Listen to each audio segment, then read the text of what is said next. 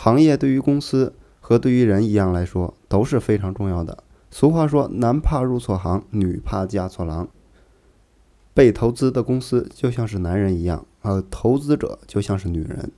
对长期投资而言，公司所处在的行业往往关系到投资的成败。当然，这里所指的是行业的属性，而并非是行业景气度的问题。所谓风水轮流转，再好的行业也会有不景气的时候，只是受到的影响大小不同罢了。所以，不能因为行业都会不景气，就否定投资上选择行业的重要性。比如说，在二零零八年的时候，各行各业或多或少都会受到一些影响，但这种时候往往可以学到很多的东西，看到许多行业的本质属性。比如说，航空、海运、汽车、钢铁、有色金属这些行业，在经济不景气时受到的影响较大，不大符合长期价值投资的要求。而比如说银行、黄金、酿酒这类行业来看，虽说短期也受到了一些影响。但都是一些微不足道的，企业生存不会有任何的压力，只是暂时的成长性没有那么强罢了。最主要的表现就是净资产收益率会小小幅的回落，很显然这是符合长期价值投资的要求的。行业除了有好的抗不景气能力之外，准入门槛高也很关键。行业不能老是三天换大王旗，市场 number one 的老大位置总是坐不稳。比如说家电零售行业，前几年国美是老大，现在就轮到了苏宁做头把交椅。苏宁依然是处在高速成长的阶段，现在投资苏宁近几年都可能有赚头，但该行业很难把握十年后会变成什么样。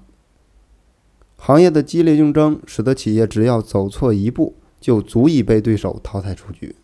那么咱们再反看银行的行业呢？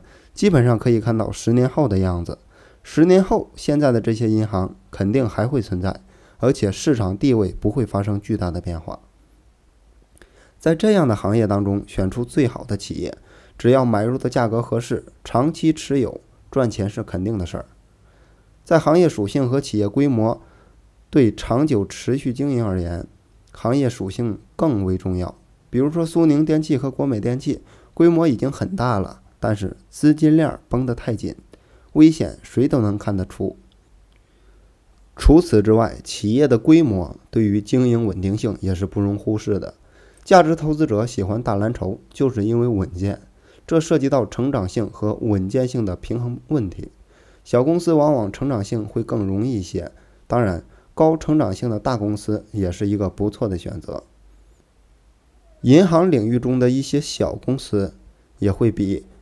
高速公路、旅游类的公司大，比如招商银行，既稳健又有高成长性，非常适合长期持有。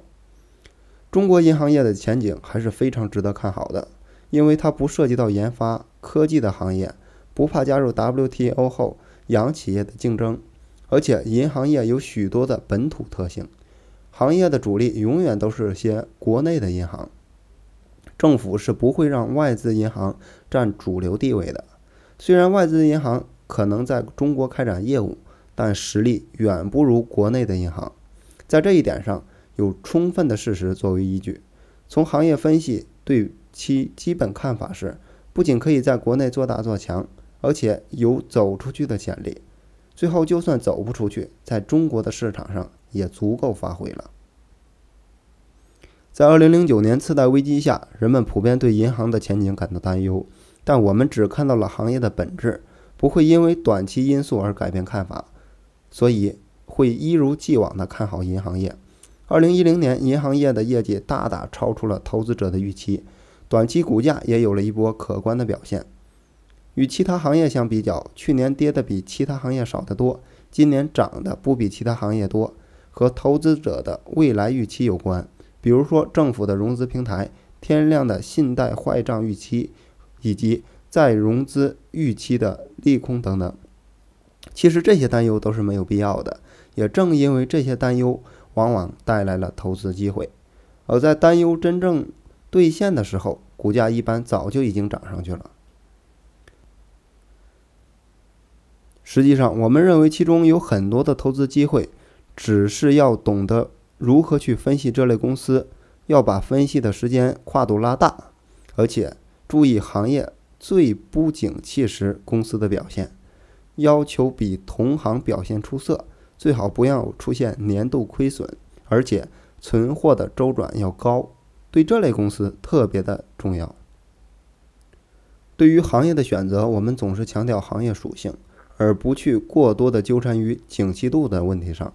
对自己看好的行业深入研究，选出好公司，并做好估值的工作，在股价低于内在的价值时坚决的买入。我们认为这么做就是价值投资者了。咱们再强调一次，不要太多的考虑现在的行业状况、景气预期，至于宏观经济状况就更不相关了，那个就留给经济学家们吹牛算了。